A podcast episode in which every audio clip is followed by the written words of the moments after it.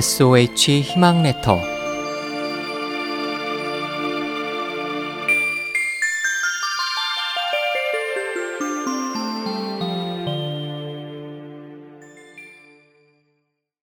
일명 경인 전국시대 제 나라의 위왕은 평소 술 마시는 걸 즐기며 나라를 전혀 돌보지 않았습니다.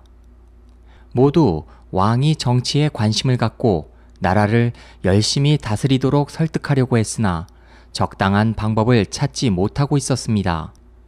그때 마침 순우곤이라는 사람이 왕을 설득할 방법을 생각해냈습니다. 왕이시여, 3년 전에 궁 안으로 들어온 한 마리의 큰 새가 있습니다. 근데 이 새가 이상하게도 3년 동안 날지도 않고 울지도 않습니다. 왕은 이 새가 어떤 새인지 아십니까? 왕은 순우곤의 말뜻을 알아차리고는 이렇게 대답하였습니다. 그 새는 평범한 새가 아니구나.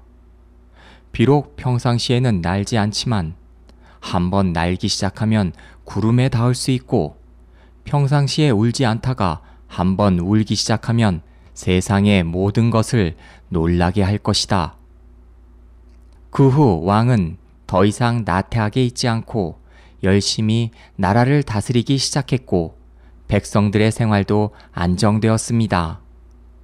이 이야기에서 나온 성어가 평소에 조용히 있지만 한번 시작하면 사람을 놀라게 할 정도의 큰 일을 해냄을 뜻하는 일명 경인입니다.